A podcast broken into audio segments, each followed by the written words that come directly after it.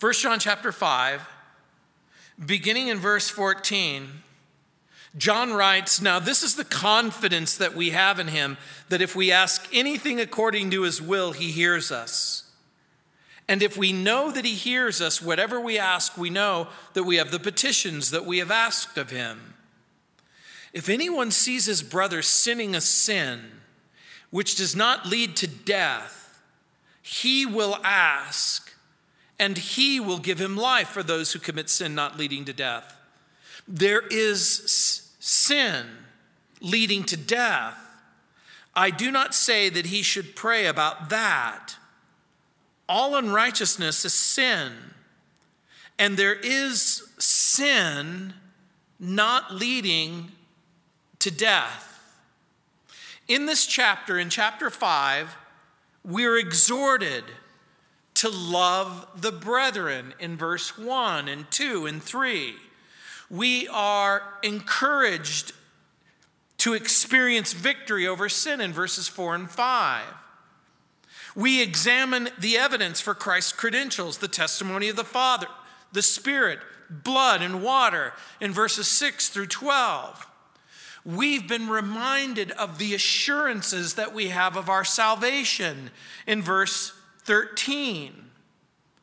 And also, we understand something else we are given guidance in prayer in verses 14 through 17, which we just read.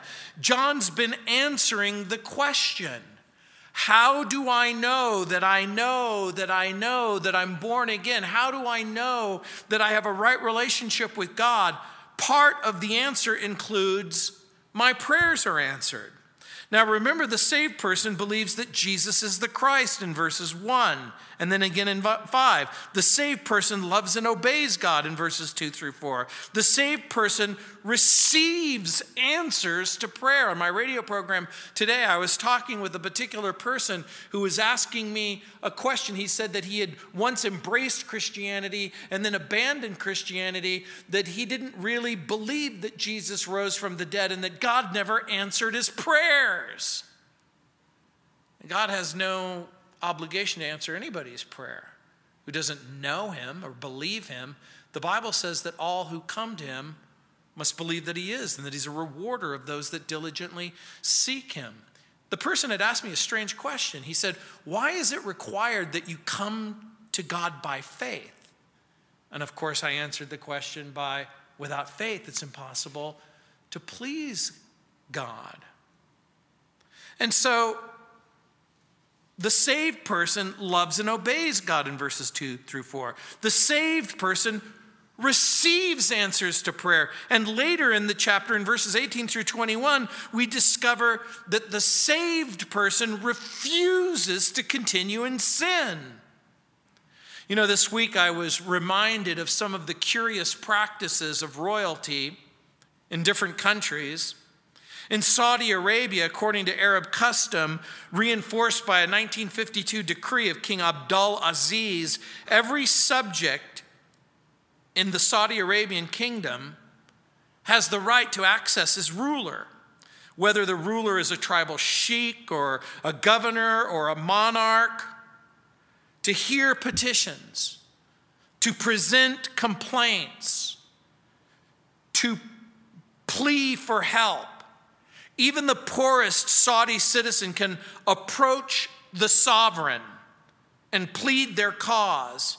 Crown Prince Fahd spoke about the custom and said, quote, anyone, anyone can come here. That gives them confidence in their government. They know they may look to us for help. And I thought about that. Every Christian has the right to approach his or her monarch. We are Christians. We have the right to approach God. We have the right to approach the King of Kings. The born again believer has been granted citizenship in heaven. And then all of the rights and the privileges that go with citizenship in heaven. The Bible repeatedly says you have access to your king. And so John wants you to experience experience the benefits of his love. And remember, one of the benefits of, of the love of God and experiencing the love of God is assurance of your salvation, answered prayer, abiding in his presence, the empowerment by the Holy Spirit. And so our confidence in prayer, look at verse 14 at the beginning of the, of the verse. It says, Now this is the confidence that we have in him, that if we ask anything, remember what I've already reminded you confidence means boldness. It also has another meaning. The meaning is freedom of speech. In the military, when you're speaking to someone who's in a superior rank, sometimes they'll say, permission to speak freely. That's confidence and boldness. You have permission to speak freely. But remember, our confidence is in Him. That means the Lord Jesus Christ. Our confidence is that God sent Jesus, that Jesus loves us, that He died for our sins, that His sacrifice is meaningful. We pray in faith. And of course, prayer should be simple and sincere and persistent and definite. In 1 John, we're given repeated confidences. And by the way, remember what we've already learned. We are confident that we have eternal life in verse 13. We have confidence that we have answered prayer in the will of God in verses 14 through 17. Later, we're going to discover that we have confidence in our victory over sin in, ch- in chapter 5, verse 18. We're confident that we belong to God in verse 19. We're confident that Jesus is the Savior, the true God who came down from heaven in verse 20. So there's five confidences that are listed in this just this very short section. One of the most frequently asked questions I ever get is why should I pray? More than one person has come up to me and said, Look, if God knows everything about everything, if God is going to act according to his will anyway, why pray? And the question betrays a kind of naive ignorance of our friendship and fellowship with God. The purpose of prayer isn't simply to ask anything, but to promote friendship and fellowship. Remember, that's the theme of this book. Prayer is communication. I've told you repeatedly that if I were to take that one word, communication, and define it with two more words, it would be shared understanding. It isn't just God speaking to us, but it's us speaking to, to Him and understanding each other. Prayer is the means that God has ordained to promote fellowship, friendship, to promote relationship and guidance. We're encouraged to pray for ourselves in Matthew 14 30 and in Luke 23 42. We're encouraged to pray for one another in James 5 16. Throughout the New Testament, we're told to pray for pastors and leaders and rulers. We're even given permission to pray for our enemies. And of course, in 1 Timothy chapter 2, verse 1, Paul says, Pray for everyone. In Christ, we can ask anything. What's interesting to me is, again, someone will read this. Now, this is the confidence that we can have in Him that we can ask anything. Can you imagine someone immature and foolish saying, Well, can we ask for wicked things? Selfish things? Foolish things? Is there anything in the passage that would lead you to believe that it includes wicked things, selfish things, foolish things, sinful things? No, that's not what he's talking about. And just in case, he anticipates that by the end of the verse, but rather according to his will. He hears us. That's our correction in prayer. But we also might add the conditions in prayer. You know, one of the most gracious limitations is that our prayer be according to his will. God's will, not the individual will. And this is repeated, by the way, in John chapter 14, verses 13 and 14, John chapter 15, verse 16, John chapter 16, verse 21. It is surprising to me that we live in a culture and a society, even in a Christian culture, subculture, if you will, where there's a group of people who think that you don't have to pray according to God's will, that you can demand things or command things from God. But that's not what the scriptures teach. So, how do we pray according to his will in order for him to hear us? Well, it begs a question, doesn't it? The question is how do we know God's will? And the simple answer is we know God's will because God's Holy Spirit reveals God's will in God's word. We pray according to what God wants, not necessarily what we demand or desire, but in obedience to his commands and to pursue those things that would help us to avoid sin. One of the ways that we know about God's will is to ask ourselves the most simple question possible. And that is Is what I'm asking for, does it reflect his character? Does it reflect his nature? Does it reflect his desires? I want to remind you of something that you already know. Can we alter the will of God? The answer is no. Since we can't alter the will of God, is it our job to pray for something that God absolutely and positively doesn't honor, doesn't like, doesn't respect, and won't honor? The answer is no. So, what are we doing? We pray in order to discover the will of God. And then we pray in order to cooperate with God's will.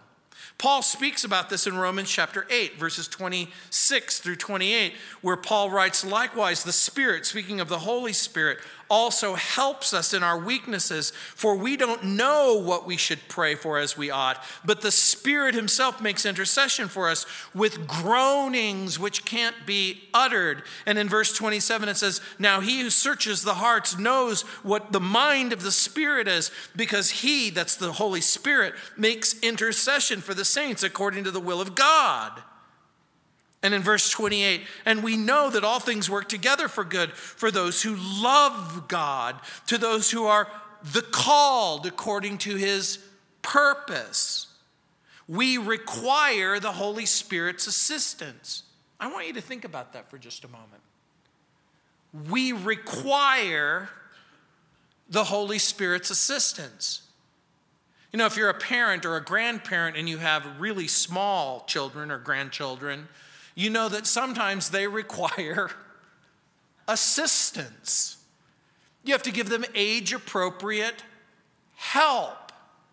And we as Christians are never so mature that we don't require the assistance of the Holy Spirit. Martin Luther wisely wrote, quote, "The Holy Ghost has two offices. First, he's the spirit of grace that makes God gracious unto us and receive us as his acceptable children for Christ's sake. Secondly, he's a spirit of prayer that prays for us and for the whole world to the end that evil may be turned from us and that all good may happen to us unquote and even though that was written so long ago it's exactly right the prayers that we pray is in order for goodness to happen to us. John Bunyan famously said, in, in prayer, it's better to have a heart without words than words without a heart. He also said, prayer opens the heart to God and it is the means by which the soul, though empty, is filled with God. And so when you pray in your emptiness, instead of dwelling on the emptiness, pray and say, God, fill my heart. Fill my heart with joy. Fill my heart with praise. Fill my heart with gratitude towards you. D.L. Moody wrote, Spread out your petitions before God and then say, Thy will, not mine, be done. D.L. Moody said, The sweetest lesson I have learned in God's school is to let the Lord choose for me. I love that. When I need clothes, my wife knows that I, I'm color impaired. She goes, Do you like this or do you like that? And I say to my wife, You choose. You choose. Now, every once in a while, I'll choose something. So when I look bad, you can blame it on me. But have you ever gone out to dinner and said to the person who took you, or maybe you took them, or however it all was working out, and you just said, You choose. You choose. Have you ever actually allowed someone to order for you? No? You should try it sometime. You might be surprised what you'll get. Every once in a while, it's okay for you to say, Lord, you choose what's best for me. I got to tell you something. When you pray a prayer like, God, get me a husband, God, get me a wife, God, get me whatever it is, you're going to be so much better off and say, Lord, you choose. So, what kind of prayer yields results? Remember what we've learned confident prayer in verse 14. Prayer that's consistent with the purpose and the will of God at the end of verse 14. Again, one Bible writer says, quote, in communicating with God, therefore, believers do not demand what they want or think they need. Rather, they discuss with God what, what He wants for them. When believers align their prayers to God's will, He hears them. And if, or since, they know what that they know that, hears their, that God hears their prayers, they can be certain that He will give them a definite answer. Praying in line with God's will is the key to getting whatever believers ask. They should not think that they can obtain anything they want in order to benefit themselves. Prayer in line with God's will is prayer for the benefit of God's kingdom, as the next verse, verses 16 and 17, illustrate. So, are there boundaries? or limitations prescribed by Scripture? Are there certain things that are going to hinder prayer or make prayer more difficult? Well, the answer is yes. The Bible invites us to confess our sin. Remember 1 John? If you confess your sin, he's faithful and just to forgive you and cleanse you from all unrighteousness. But the sweet psalmist of Israel, David, saying, if I regard iniquity in my heart, the Lord will not hear. But certainly God has heard me. He has attended to the voice of my prayer. Blessed be God who has turned who has not turned away my prayer, nor his mercy from me. That's Psalm 66, verses 19 through 20. What David is basically saying is, you run the risk of not getting answers if you regard iniquity in your heart or sin. And I want you to understand what that means. It doesn't mean that we don't sin or that we're perfect people. What David is talking about is a willful, unrepentant sin that you're not willing to abandon, that you're not willing to get rid of. What else can serve as obstacles to prayer? Well, pride refusing to submit to biblical teaching in Proverbs chapter 1 verse 24 and 28 turning a blind eye to those who are in need Proverbs 21 3 and again, if you remember in 1 John chapter 3, verses 16 and 17, it says, By this we know love, because he laid down his life for us, and we also ought to lay down our lives for the brethren. But whoever has this world's goods and sees his brother in need and shuts up his heart from him, how does the love of God abide in him? If you go through life ignoring everyone around you. That can serve as a, as a difficulty. And don't forget the last three words in that sentence He hears us. We sang it. I called, you answered, and you came to my rescue. I called, you answered. Oswald Chambers said it as simply as I have ever heard. Quote, the point of asking is that you may get to know God better, unquote. What's the point of asking? It isn't just simply so you can get what you think you want or get what you think you need. I think Oswald Chambers has got it right. The point of asking is that you can get to know him better. You ask, he hears. Now, I want you to think this through. Is anything that you have to say new information to God? Does God go, I'm shocked and surprised that you told me that? Or can you imagine God in heaven going, I had no idea? That never happens. He knows everything about everything. And so, prayer doesn't inform God. So I want you to just pause for a moment and then think, well, then what does it do? If prayer never informs God, prayer becomes the mechanism whereby you can be informed by Him. And now we're back to what the caller asked me on the radio today. I don't hear from God. I've never heard God's voice. You know, the truth is, for some of you, you may not have heard an audible voice. But if you're like me, you have heard God say, No. That's not a good idea for you. You pray, Lord, what about this? And the Lord goes, gently but firmly, That's not a good idea for you. I think one of the reasons why we're able to hear no so well from God is because of our upbringing as a child. Probably it was the very first word you clearly and completely understood from your parents or grandparents no. And so he's going to give an interesting illustration, our compassion in prayer. Look what it says in verse 15.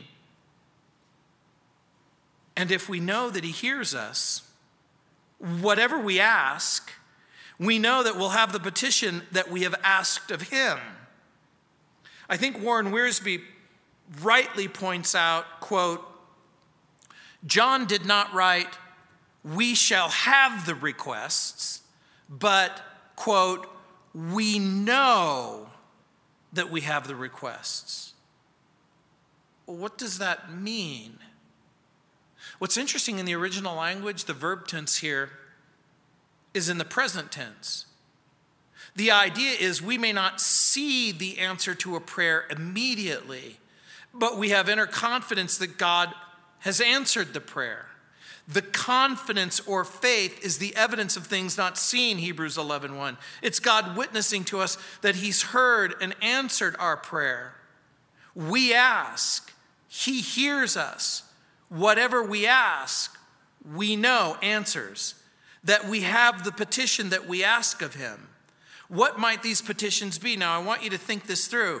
We ask, he hears us. Whatever we ask, we know. What does that mean? We know that we're going to get whatever we want. No, that's not what it means because the answer is going to be yes. The answer might be no. The answer might even be wait. The answer might even be, even though you don't want to hear it, I have something so much better for you. It isn't just simply, no, you can't have that. It's, I have someone, I have something else in mind. Jesus invites us to pray petitions. And by the way, maybe the most famous petition is contained in the most famous prayer in all of the Bible. You learn it as a child Our Father who art in heaven, hallowed be thy name. Thy kingdom come, thy will be done on earth as it is in heaven. And then a petition is made Give us this day our daily bread. A petition is a request.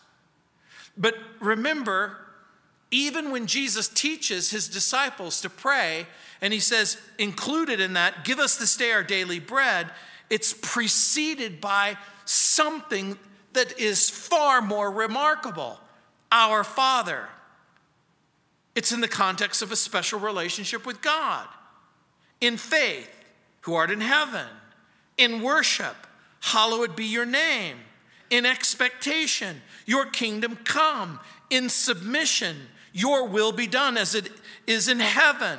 And then comes the petition. What's interesting about that is we have petitions, but the petition is preceded by relationship and worship and expectation and submission. All of these things go before the petition. And what's interesting about that is how often we do exactly the opposite. We pray and we go, hey, could I have that?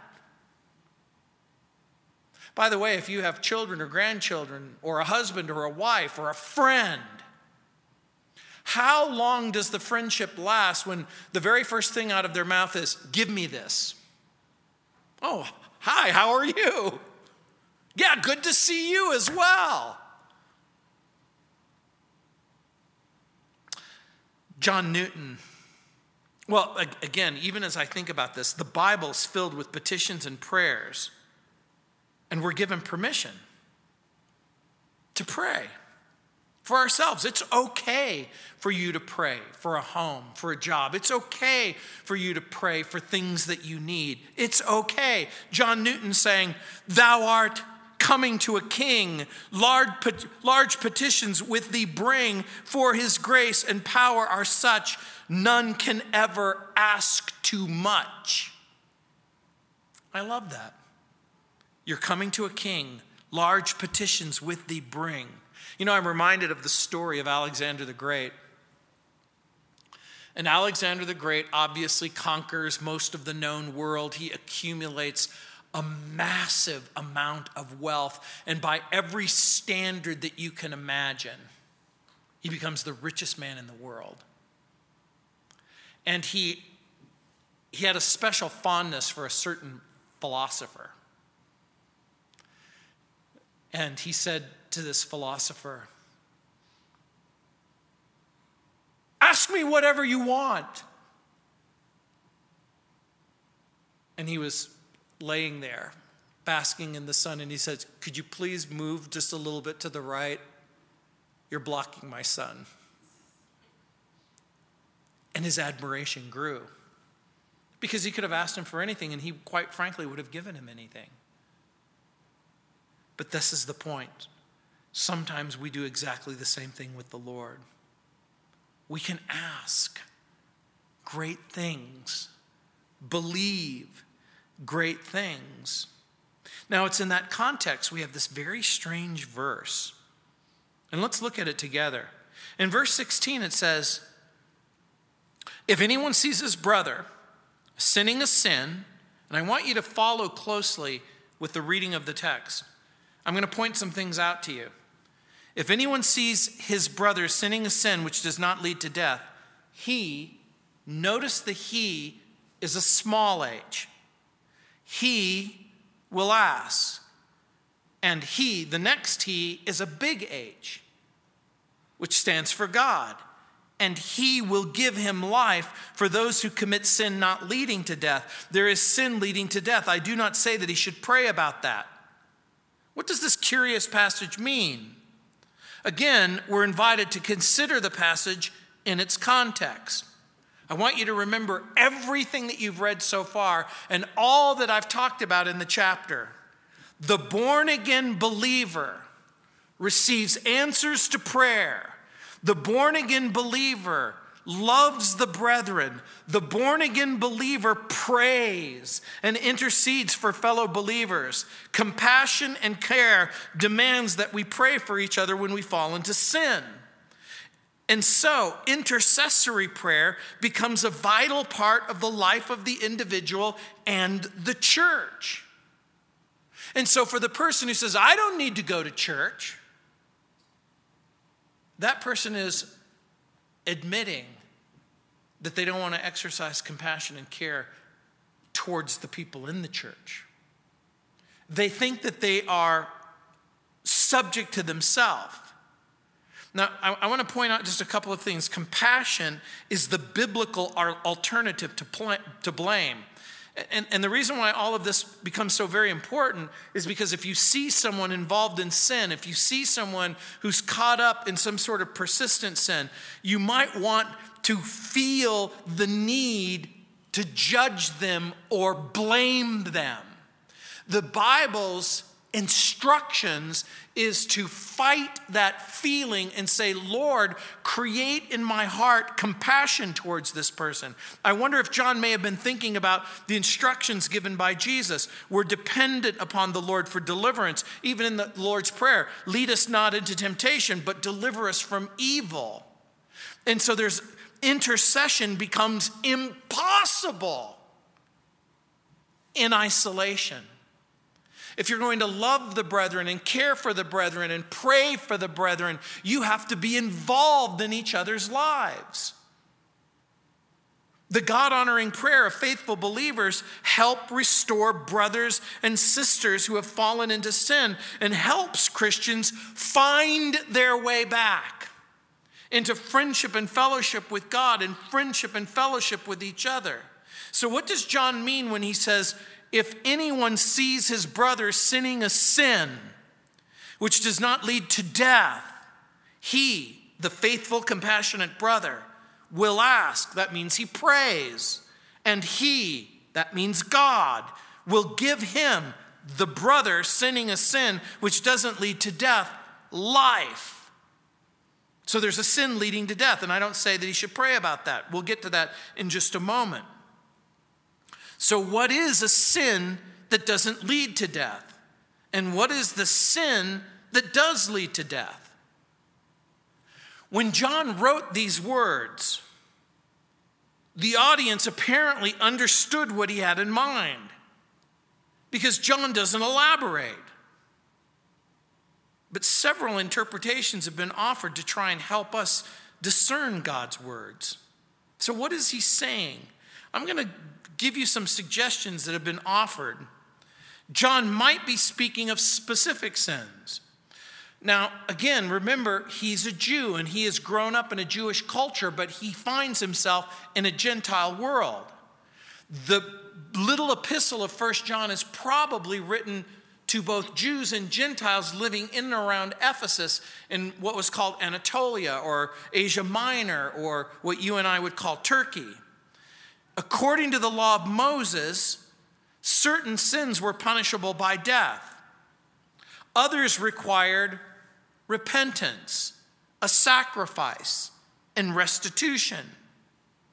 Some of you who grew up in the Roman Catholic tradition are aware of what they call mortal sins. These are allegedly sins that kill the soul, and venial sins, and that way of thinking, these are things that can be pardoned. Is he talking about mortal sin and venial sin? I'm going to suggest to you that that's probably not what he's talking about. The New Testament does describe sin that's committed by people in the church that can result in literal physical death. You'll remember in Acts chapter 5, verses 1 through 11, you know the story of Ananias and Sapphira, how people are, are giving and encouraging and taking care of one another. And Ananias and Sapphira tell the apostles that they've sold uh, a particular piece of property and they've given it all to the church, but it wasn't true. They lied. They lied to the Holy Spirit. And God, in this dramatic fashion, pronounces death both on Ananias and Sapphira. And again, it wasn't a sin to sell the property, and it wasn't a sin to keep back part of the proceeds. It would appear that they lied about it. They lied to the apostles, but more importantly, the text leaves us with the impression that they lied to the Holy Spirit. So, what is John doing? Is John making a reference to physical death, or is he making reference to spiritual death? Is he making reference to a decision that someone makes that might result in actual capital punishment? Another interpretation has been offered of the idea of apostasy that so called believers who walk away from the faith or abandon faith or who deny Jesus and deny the Lord and deny salvation and de- de- deny his death on the cross. Apostasy includes the idea that a person may have intellectually been persuaded by the claims of Christ and Christianity and then somehow they change their mind, like the guy I talked with on the radio today who said, I used to be a Christian, but all of that's over with now. That's not who I am. I actually even asked him, Do you believe that Jesus is a historical person? The person said, Yes. I said, Do you believe that Jesus rose from the dead? And he said, No, I don't believe that at all. And I go, That's interesting. Because in a way, you're right. Dead people don't come back to life unless they do. And you see, that's the whole point of the gospel that this Jesus is put to death. This Jesus comes back to life. If that's true, if this Jesus who died comes back to life, then that means that everything is different. So, is John calling Christians to pray for those who wander from the faith, or who have wandered far, or have wandered so far that they can't come back? Or is John asking us to pray for those who might be tempted to abandon the faith? Or is John writing about false teachers who have, in fact, abandoned, denied essential Christianity like the deity of Christ, like salvation by grace alone, that, it, that, the, that his death is the satisfying solution to the problem of sin, or, or his physical bodily resurrection? Does, does John have any idea how much confusion and differences of opinion his failure to elaborate is going to cause for people like me. Some have suggested that the sin leading to death is a persistent sin that remains unconfessed. Others have suggested that the sin leading to death is a capital crime and that the person would not think to have permission to escape the consequences, since God has already said, Whoever sheds man's blood, by man will his blood be shed. Still, others think that it might be a, res- a reference to the blasphemy of the Holy Spirit. What do I think? I'm going to invite you to take the passage at face value. And let me tell you what I mean by that. When John says, if anyone sees a brother caught up in a sin or a sinful lifestyle or an entrenched sin, ask him to repent. Imagine you're looking at each other, you're talking with each other, you're sharing with each other, you're involved in each other's life.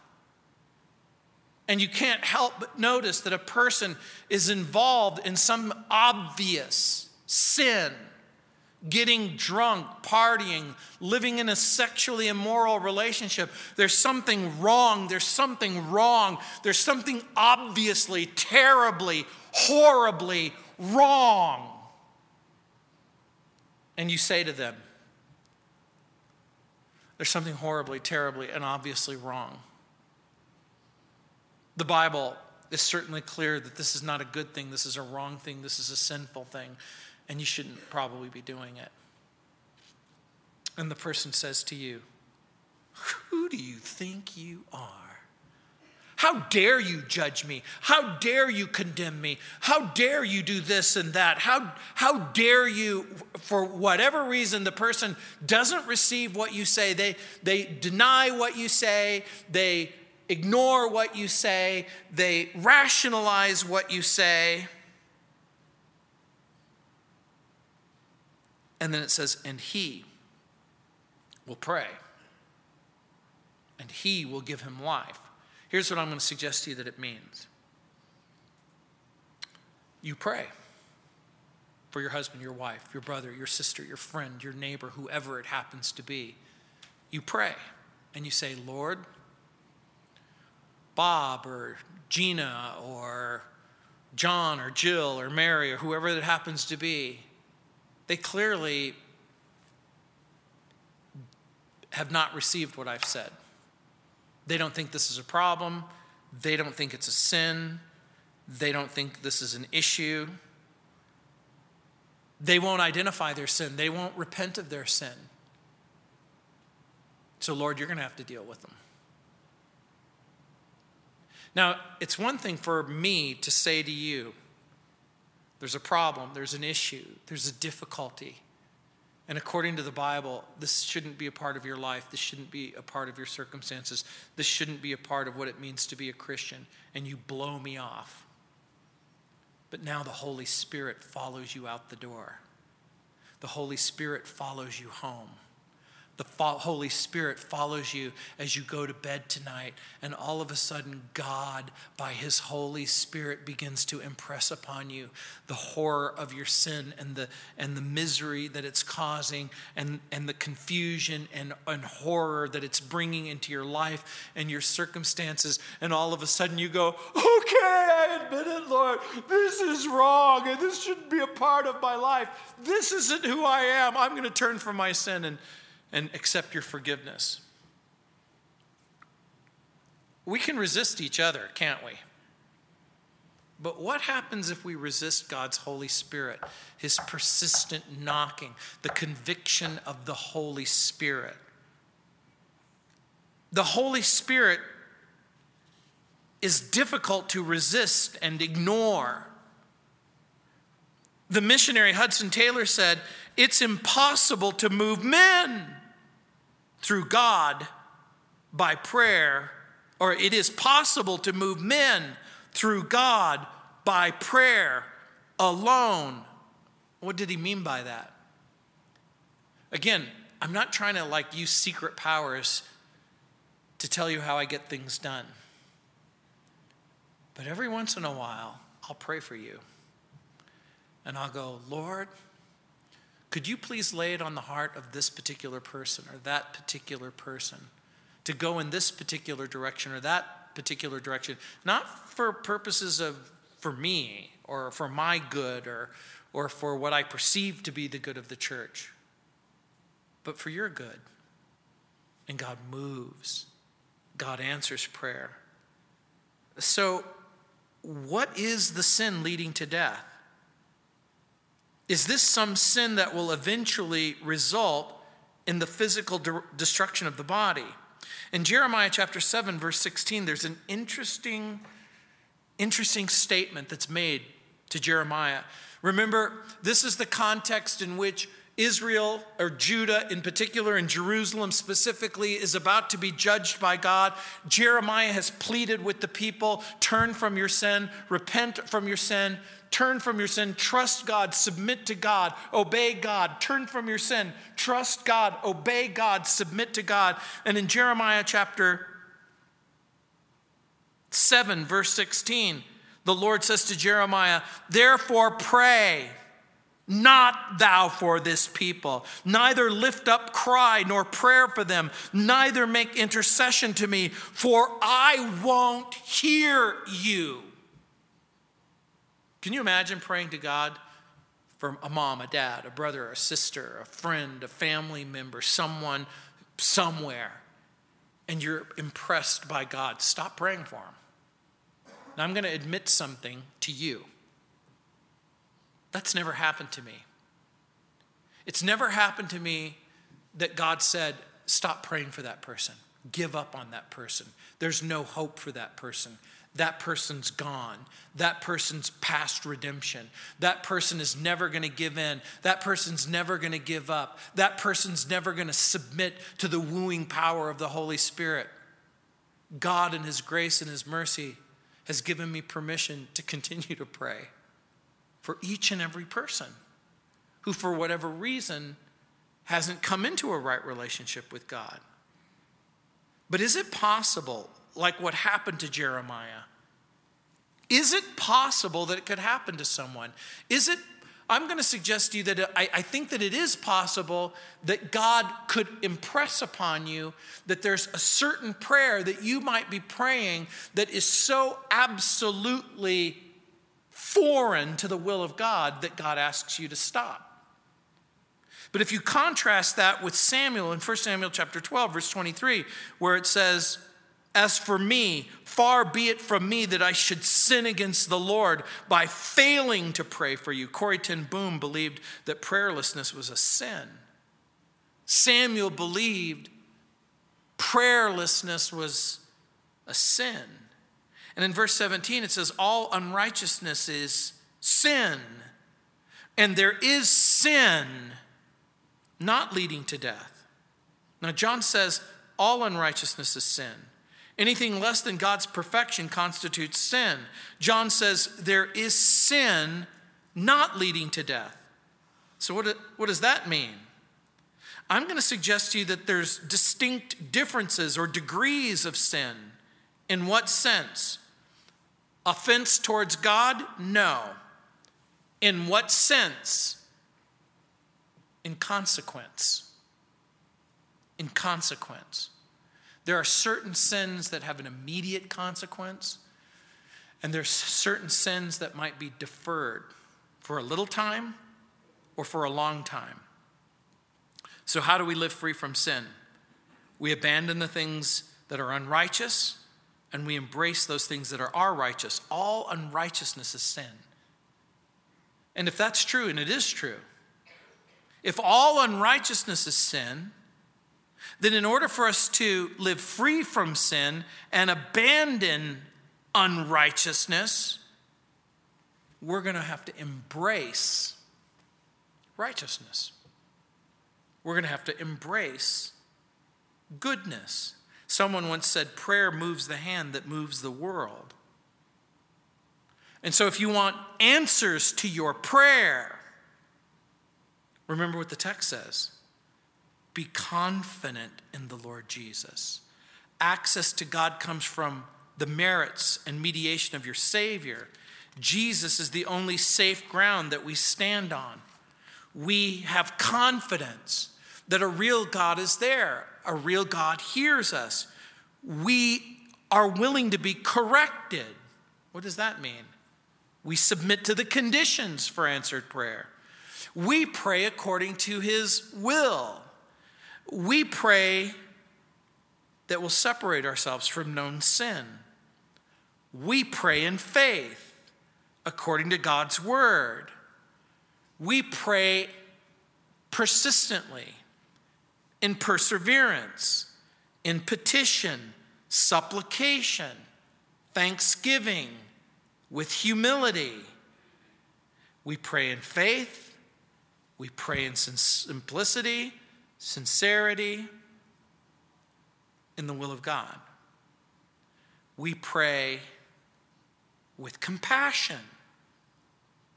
In what sense? That when we see someone in trouble, we help them. In what sense?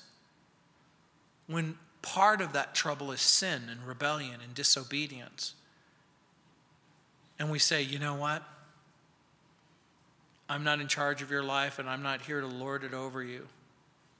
But there are choices and decisions that are being made that are grieving the heart of God, grieving the Holy Spirit, grieving the work of God. And the person will respond, or they won't. And if they don't, then you pray to the Lord Lord, you tell them. You instruct them, you remind them, you convict them. And by the way, if they resist you, is that a big deal? Not really. If they resist God, is that a big deal? It's a very big deal.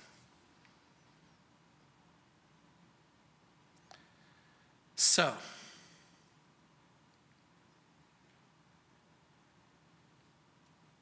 we're going to have communion. So let's pray for just a second here. Heavenly Father, we are so grateful that prayer can be done simply in humility. That, Lord, you want to cultivate communication. Lord, we thank you that we do have great privileges, that we can come to you. We can ask. We can ask for good things, healthy things, things that are going to promote maturity, sensibility, godliness, things that are going to promote your plan and your purpose, things that are going to cooperate with whatever it is that you have planned in our individual lives, in the lives of our family, the lives of our church, and the life of our nation. Lord, we pray that we would desire what you desire.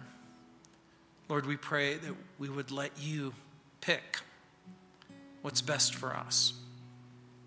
Lord, we pray for a sensitivity and compassion for people who are hurt, people who are in trouble, and people who are in need.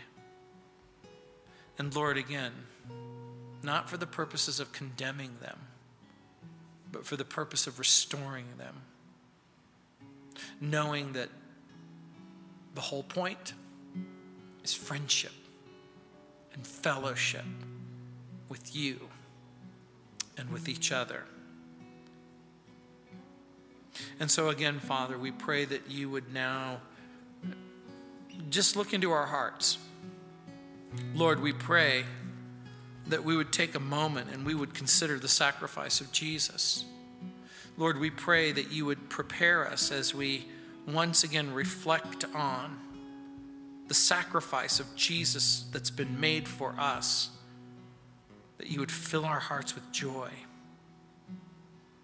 in the knowledge that you've reconciled us to yourself. In Jesus' name, amen.